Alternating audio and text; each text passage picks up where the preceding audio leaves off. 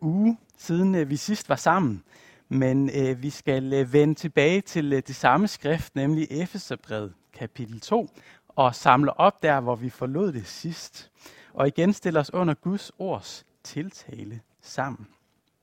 Derfor så øh, læser jeg nu fra Efeserbrevet kapitel 2, vers 4-10. Der står således. Men i sin rige barmhjertighed, og på grund af den store kærlighed, han elskede os med, gjorde Gud os, der var døde i vores overtrædelser, levende med Kristus. Af noget er I frelst. Og han oprejste os sammen med ham, og satte os sammen med ham i himlen i Kristus Jesus. For i de kommende tidshalre at vise sin overstrømmende rige nåde og sin godhed mod os i Kristus Jesus. For at den nåde er I frelst ved tro, og det skyldes ikke jer selv. Gaven er Guds. Det skyldes ikke gerninger, for at ingen skal have noget at være stolt af. For hans værk er vi, skabt i Kristus Jesus til gode gerninger, som Gud forud har lagt til rette for os at vandre i. Amen. Jeg vil bede en bøn. Gud og far i himlen, du som har grebet ind til frelse. Tal du til os. Åbn vores øjne, vores hjerter for hvad du her i Efeserbrevet taler til os. Herre, giv os trøst, giv os afklaring, giv os frimodighed. Amen. Hvordan øh, går man til syv så øh, centrale og fantastiske vers i Bibelen, i Efeserbrevet? I øh, starten af den her serie om Efeserbrevet, så sad vi fast i vers 3 til 14 i kapitel 1. Der kunne man have kamperet i månedsvis, hvis man ville. Og, nu rammer vi et, øh, ny, øh, et nyt sted i Efeserbrevet, hvor man igen kunne slå sit telt op og forblive i meget lang tid. Der er så meget godt i de her vers at tage fat på. Og vi kan kun rise noget af det. Men vi skal starte et sted. Så vi starter med at dykke lidt ned i, hvordan Gud beskriver, eller hvordan Paulus beskriver Guds frelse i Kristus Jesus. Når vi har været sammen lidt om det, så skal vi prøve at stoppe op og så se, at Paulus han øh, viser sig faktisk ikke at være vestjyde. Og øh, når vi har fået det på plads, så skal vi til sidst dvæle en lille smule ved et af de formål, Gud han har med at frelse, som vi får, øh, får noget videre om til allersidst i teksten. Det er sådan de tre ting, vi skal igennem. I øh, de foregående vers i øh, kapitel 2, som vi var sammen om sidste søndag, så dvælede Paulus ved den her tanke om, at vi mennesker i os selv er åndeligt døde at vi er uden nogen mulighed, uden nogen kraft til at vende tilbage til Gud, vende tilbage til Edens have, til Guds nærvær. I det synd, den kom ind i os mennesker, så blev vi syndere. Og vi mistede muligheden for på ny hele hjertet at leve efter Guds vilje, leve i fællesskab med Gud, i vores egen kraft. Og så præsenterede Paulus os for den her tanke, at vi der var døde og håbløse i os selv, at os har Gud vagt til live ved troen på Kristus Jesus. Men så får vi lyst til at stille spørgsmålet. Paulus, hvordan var det Gud, han gjorde det? Og så svarer Paulus i de her vers. Først i vers 5, at det gjorde Gud med Kristus. Med Kristus. Og lidt senere i vers 6, så bruger han udtrykket i Kristus. I Kristus. Altså Gud han frelste dig med Kristus. I Kristus. Gud frelste dig med Kristus ved at sætte dig i Kristus. Lad mig prøve at bruge et billede. Jeg er født i øh, Peru, og da mine forældre de, øh, de arbejdede derude som missionær, så på et tidspunkt så sluttede deres øh, tjeneste, og de skulle hjem til Danmark. Men hvordan fik de mig med hjem til Danmark? Jo, de brugte et fly. De transporterede mig med et fly. Hvordan? Ved at placere mig i flyet. For det er sådan med et fly, at hvis man er inde i et fly, så kommer man derhen, hvor flyet det skal hen. Gud han frelser os med Kristus ved, at han placerer os i Kristus. For på den måde så kommer vi derhen, hvor Kristus er. Men, men altså, hvordan sker det? Et fly, det kan man jo gå ind i.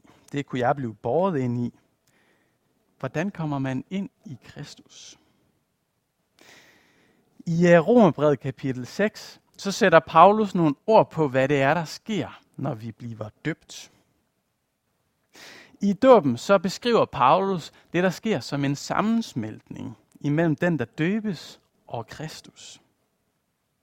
I vers 5 i Romerbrevet kapitel 6, så står der, for er vi vokset sammen med ham ved en død, der ligner hans, skal vi også være det ved en opstandelse, der ligner hans.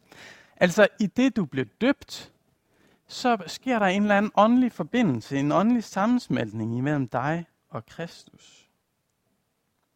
Sådan at det, der gør sig gældende for Kristus, det gør sig gældende for dig. Så når Kristus han blev lagt i graven, efter at være blevet korsfæstet, så blev du lagt i graven. Sammen med ham. Det er det dåben, den afbilder med vandet. Og når du kommer op af vandet,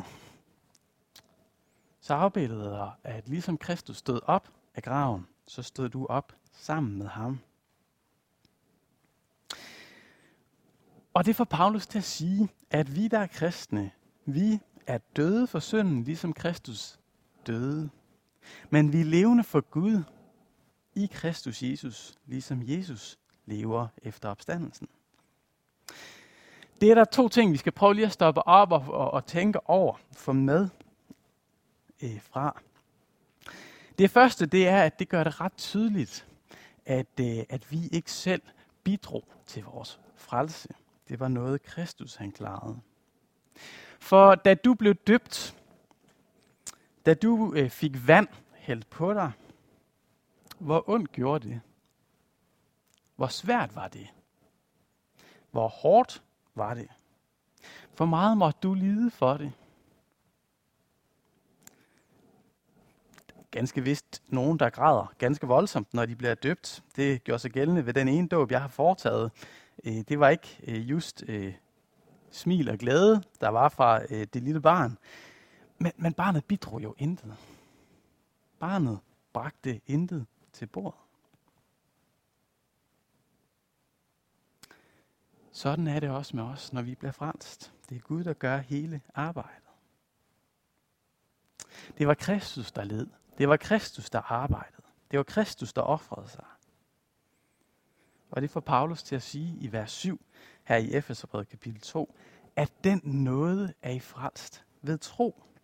Altså alene ved troen, ved tilliden til, at det, der skete med Kristus, det gør sig gældende for mig. Så bliver det din virkelighed. I det du klynger dig til det som dit eneste håb, så bliver det noget, der gælder for dig. Uden at du har bragt noget som helst til bordet. Det er en gave, uforskyldt. Det er nemlig ikke dine gerninger, der gør forskellen over for Gud.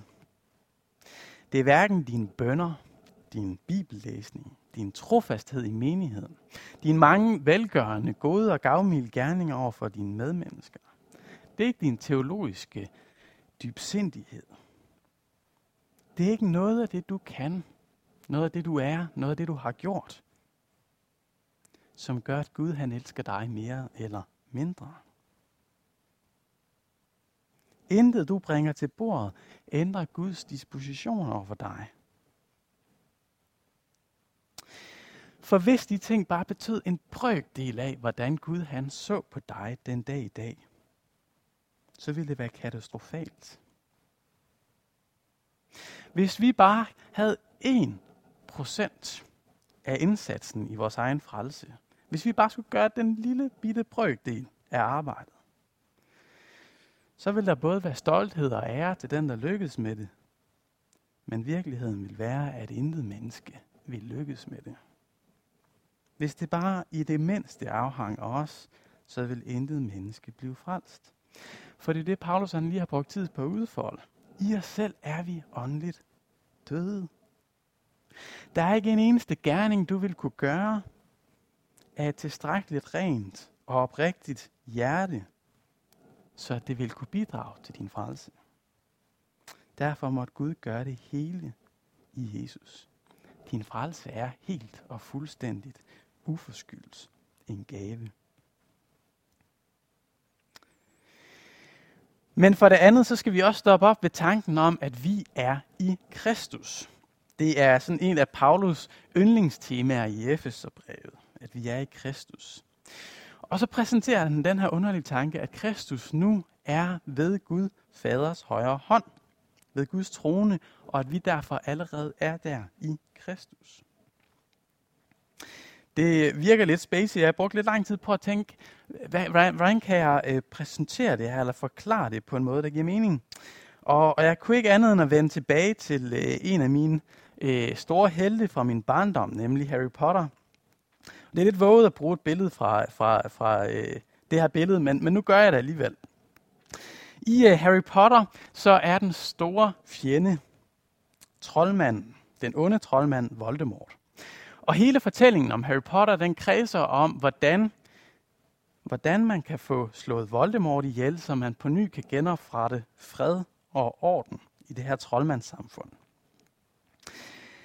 Det viser sig så i løbet af, af de her bøger om Harry Potter, at det, det er bare ikke lige sådan at slå øh, Voldemort ihjel. Fordi Voldemort han har gjort brug af en meget, meget ond, mørk magi. Han har nemlig splittet sin sjæl i flere dele og knyttet dem til nogle bestemte genstande, som man har gemt rundt omkring. Så hvis man skal slå Voldemort ihjel, må man starte med at slå alle de, eller øh, destruere alle de genstande, som har en del af Voldemorts sjæl i sig. Hvis ikke man gør det, så er han udødelig. I uh, slutningen af bøgerne, så kommer der så det helt store plot twist frem. Voldemort har ved et ubevidst uheld gemt en del af sin sjæl i Harry Potter selv. Dengang Voldemort slog Harry Potters forældre ihjel, så gjorde han noget, der var så ondt, at hans sjæl gik i stykker på ny, og den del af sjælen øh, kom til at bo i Harry Potter. Det er måske en lidt bizarre øh, tanke øh, for folk, der ikke har læst de her bøger eller set filmene. Men pointen den er, at Voldemort han kan altså ikke slås ihjel, så længe Harry Potter han lever. Nu har jeg så øh, afsløret rigeligt af den fortælling, så lad mig prøve at forklare, hvorfor jeg bruger øh, det her billede. Jeg ved ikke, om du kan se ligheden. Altså, ligheden er selvfølgelig ikke i, at øh, Gud han har brugt mørk magi i frelsen. Øh, og der er sammenligningen ret dårlig. Og jeg beklager også, at jeg sammenlignede dig, eller Guds menighed med Voldemort, en ond troldmand. Det var heller ikke det, der sådan var den primære pointe. Men jeg ved ikke, om du kan se ligheden. Nemlig, at i det du kom til tro, så har Gud gjort det sådan, at du i åndelig forstand kom ind i Kristus. Du blev smeltet sammen med Kristus. Sådan at du er der, hvor han er i en åndelig forstand. Sådan at hvis man skal tage livet af dig ultimativt, hvis man skulle rive dig ud af Guds hånd, slå dig åndeligt ihjel på ny, så skulle man starte med at slå Kristus ihjel på ny. Du er i ham, og så længe du er i ham, så kan man i aller værste tilfælde højst tage livet af dig. Men du vil leve videre i Kristus. Hverken Satan, denne verdens mægtigste eller farligste kræfter, selv ikke din egen synd, har magten til at tage livet af Kristus. Så så længe du forbliver i ham, så er du allerede nu sikret.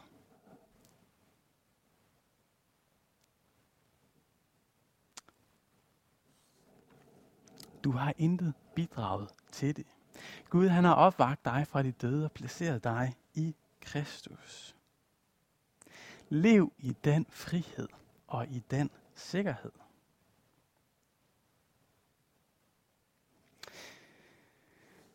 Nu skal vi øh, prøve at vende os imod øh, det, den anden ting, jeg nævnte, nemlig det, at Paulus han til sydenladende ikke er vestjyde. Da jeg i øh, 2006 tjekkede ind på mit værelse på efterskolen Solgården, så øh, opdagede jeg til min store skræk, at øh, min rumbo han var fra Nordsjælland. Og ikke nok med, at han var fra Nordsjælland, så var han endda også langhåret. Og øh, en af de fordomme, jeg øh, havde om øh, sådan nogle typer som nordsjællænder, de blev øh, hurtigt bekræftet alle sammen. Men en af dem, det var, at folk øst for Storebælt, de øsler med superlativerne. Deres sprogbrug er overdrevet. Alting var super fedt, mega sejt, vildt svært. Begejstringen eller kraftudtrykkene, de, de var der hele vejen igennem. Og for en vestjyde, som måske gerne vil omtale murens fald eller Europamesterskabet i 92 som sådan en, det var dag, så ringe endda. For os så kan det godt fremstå lidt hult, lidt kunstigt eller voldsomt, når man bruger så mange ord. Men i vores tekst så viser det sig, at Paulus han ikke er vestjyde. Prøv at se, hvordan han fylder ord ind. Paulus han siger, Guds rige barmhjertighed. Han taler om Guds store kærlighed, om Guds overstrømmende rige nåde. Er, er Paulus ordbrug hul, kunstig eller voldsom? Måske Paulus havde sat nogle andre ord på det, hvis han var fra Vestjylland. Det skal jeg ikke afvise. Men jeg tror, der er en pointe for os i de udtryk, han bruger. For Paulus han sætter nemlig nogle ord på, hvordan Gud han er over for os mennesker, over for os, der er i Kristus Jesus. Det er ret let at få reduceret evangeliet på sådan en måde, at, at det nu handler om, at Gud han kan leve med mig. At han kan acceptere mig. Han har slettet min synd, så nu kan han udholde mig. Han kan acceptere, han kan tåle, at jeg på ny er i hans nærhed. Vi har så fået opholdstilladelse, men det er kun et tålt ophold. Misforståelsen den kan nemlig ske for den kristne, der bliver så meget ved lovens knusende ord, at han ikke tør tage evangeliet helt til hjerte. Ofte så viser det sig for dem, der har det sådan, at der er et krampagtigt forsøg på at bevare lidt selvkontrol i frelsen. For ved at være så bevidst om min egen udulighed, så kan jeg da i mindste bidrage ved at pine mig selv en lille smule. Misforståelsen den kan faktisk også opstå for den kristne, der kæmper med lavt selvværd det er da, det er da super, at Gud han har fjernet min synd, men, men jeg er jo stadig et nul. Det er da fint, at Gud døde, eller at Kristus døde for min synd, men det ændrer jo ikke på, at jeg stadig er mig. I øh, bedste fald så snyder den person, der tænker sådan, sig selv for en stor del af evangeliets glæde. Og i værste fald så kunne det antyde, at personen måske endnu har til gode at få et frelsende møde med Jesus. For Jesus han har aldrig, aldrig set på et menneske, hvorefter han tolererede det. Nej, i mødet med sine skabninger, også selvom vi vendte Gud ryggen og blev åndeligt døde og var kommet under Guds fred, så står der, at Gud han viste os sin rige barmhjertighed i det han elskede os med en stor kærlighed. En så stor kærlighed, at han lod sig drage til den her jord, føde som et menneske, leve blandt faldende skabninger, lod sig håne, misforstå, fange, retsforfølge og dræbe i vores sted. Og han gjorde det med ét formål. At kunne vise sin overstrømmende rige nåde imod os i al evighed. Hvis vi tænker lidt over de her ord, de her fyldige udtryk, så lugter det på ingen måde af tålt ophold. Så kære kristne bror eller søster, Gud tåler dig ikke bare. Han ikke bare udholder dig. Han ikke bare accepterer dit nærvær, han elsker dig. Et af mine øh, et af de bibelvers, jeg ofte vender tilbage til, er fra Sefanias bog. Et af de helt øh, små profeter i slutningen af det gamle testamente. Øh, der øh, finder vi nogle vers, som handler om Israel, men som jeg tror, vi må tage til os, vi der er i Kristus Jesus, og dermed er blevet Guds folk. Nemlig i Sefanias bog, kapitel 3, vers 16. Det er meget let at huske. Ligesom Johannes 3,16, så Sefanias 3,16. Der står sådan her. Frygt ikke sigeren. Lad ikke hænderne synke. Herren din Gud er hos dig. Helten, der bringer dig frelse. Han fryder sig i glæde over dig og viser dig sin kærlighed på ny. Han jubler over dig med fryd, som på festens dag. Se, da du kom til tro, da du blev døbt, så vaskede Gud ikke bare dit gamle, beskidte, lasede tøj og gav dig det på igen. Han iførte dig frelsens klæder.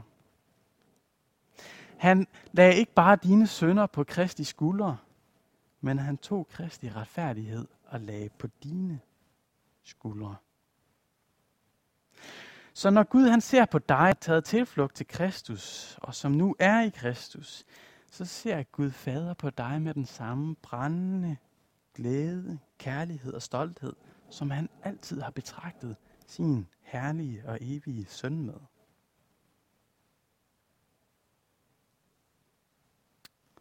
Paulus er ikke vestjyde. Og tag det til dig, at Gud han elsker dig med en stor kærlighed. Og han glæder sig til at udvise sin overstrømmende rige nåde mod dig. I al evighed. Vi skal øh, nu vende os imod øh, det, den sidste, øh, det sidste vers i teksten, vi har læst til i dag, nemlig vers 10. For hvad var Guds formål mod at give os del i så rig og uforskyldt en frelse? Hvorfor gjorde Gud det? Se, giver du kun et svar på det spørgsmål, så tror jeg, du svarer for lidt. For der er flere perspektiver på det spørgsmål. Hvorfor gjorde Gud det? Jo, jeg tror, Gud han gjorde det for at fremvise Guds hjertes væld af kærlighed og glæde og barmhjertighed, så han må blive tilbedt og æret, ophøjet i al evighed. Det vil være et sandt svar. Et andet svar vil være at sige, at han gjorde det for, at han kunne tilgive dig for alle dine synder og have fællesskab med dig i al evighed. Det vil også være et svar, og det vil være sandt. For at kunne vise sin overstrømmende rige noget imod dig, som Paulus har sagt her, det er også sandt. Så giver Paulus os et tredje eller fjerde svar i vers 10. For hans værk er vi, skabt i Kristus Jesus, til gode gerninger, som Gud forud har lagt til rette for os at vandre i. Læg mærke til ordet for, som indleder verset. Det angiver formålet med det, at Gud han har skabt os på ny i Kristus Jesus.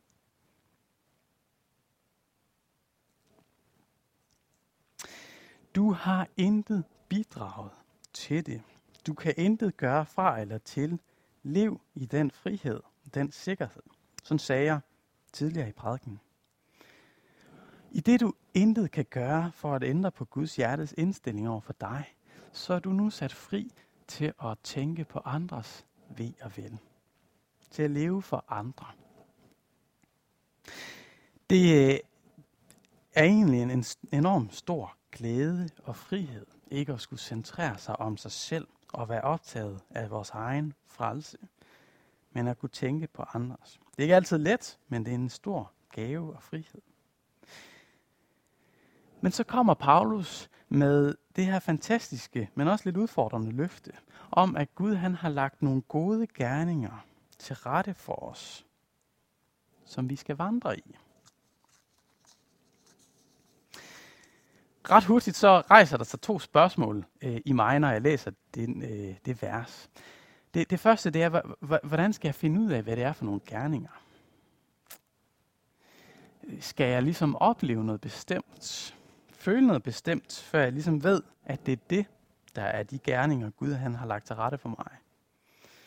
Skal det være så tydeligt, at, at jeg ikke kan overse dem? Skal de være unaturlige? Skal de være øh, af en speciel karakter? H- hvad er det for nogle gerninger? Hvordan finder jeg dem? Og så det andet spørgsmål. Hvad, hvad, hvad så, hvis jeg kommer til at overse dem?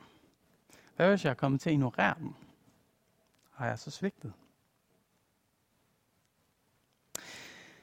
Ganske vist så tror jeg, at de fleste kristne indimellem får lov at opleve, at Gud han lægger noget til rette for dem, som sådan var helt unaturligt, usandsynligt. Øh, nogle måder, hvorpå de kan få lov at gøre noget for andre og tjene andre på. Jeg har selv erfaret det nogle gange, hvor jeg efterfølgende bare måtte konkludere, at det der det var så tilfældigt, at det måtte være en Guds fældighed. Det gav ikke mening om ikke, at det var Guds ledelse, jeg havde erfaret. Og, og så priser vi Gud, når vi oplever det. Men jeg tror faktisk ikke, at det er det, Paulus han har i tankerne her. Prøv at, at høre, hvad øh, Leif Andersen han øh, siger om det her vers i en artikel, han har skrevet om det.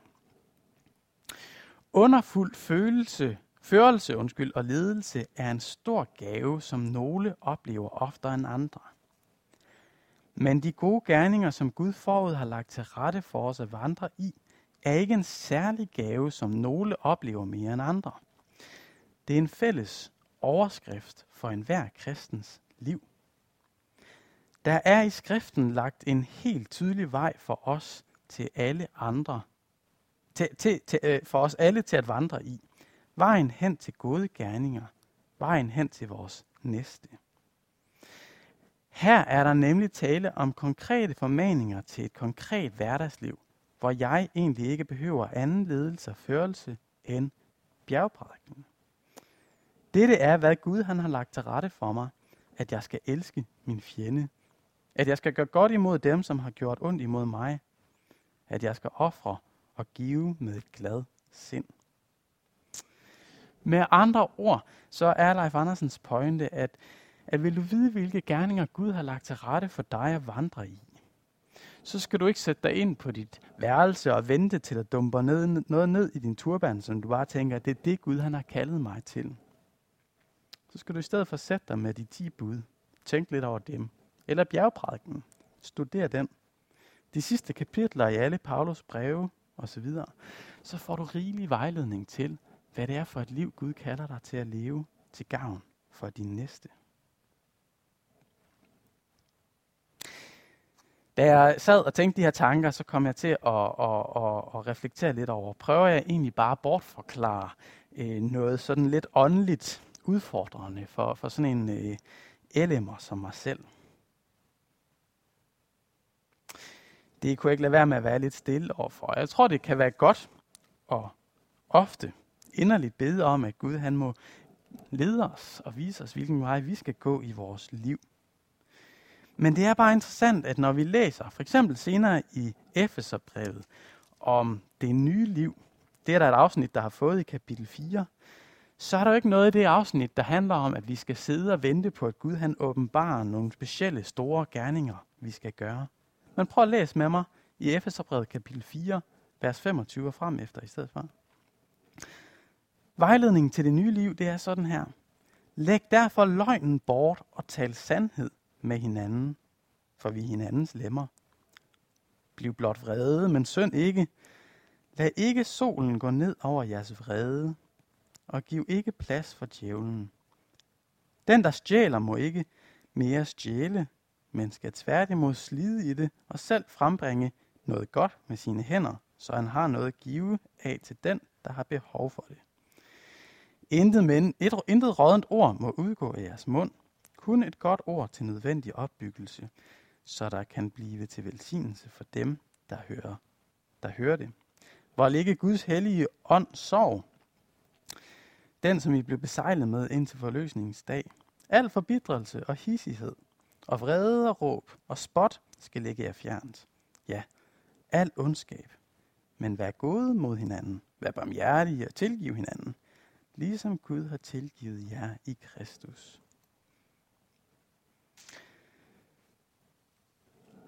Vejledningen er egentlig ret simpel og klar. Du behøver ikke andet end at gå ud og leve sammen med mennesker. Tjen dem. Tal pænt om dem og til dem. Tal stort om de andre. Vær gavmild. Tilgiv. Tålmodig. Trofast. Det er egentlig meget tilgængelige ting for os alle at gå i gang med. Det er det liv, Gud har frelst os til. Det var et af formålene med, at han har født dig på ny. Han har skabt dig i Kristus Jesus. Lad os uh, tilbede og bede til ham, som har gjort os duelige til så stor en arv. Gud og far i himlen, vi priser dig for din nåde. Tak, at du har frelst os med Kristus ved at sætte os i Kristus. Og dermed givet os del i al himlens åndelige velsignelse. Tak fordi, at øh, vi i Kristus allerede nu er ved din højre hånd i himlen. At vi allerede nu har fællesskab med dig og har sikkerhed. Herre, må vi hver en dag forblive i Kristus. Herre, jeg beder dig også om, at vi, der er i Kristus, må glæde os over, hvad det betyder for, hvordan du ser på os. Lad evangeliet slå rod i vores hjerter til frihed og glæde, tilbedelse. Og ikke mindst til, at vi lægger vores liv ned for vores medmennesker. Amen.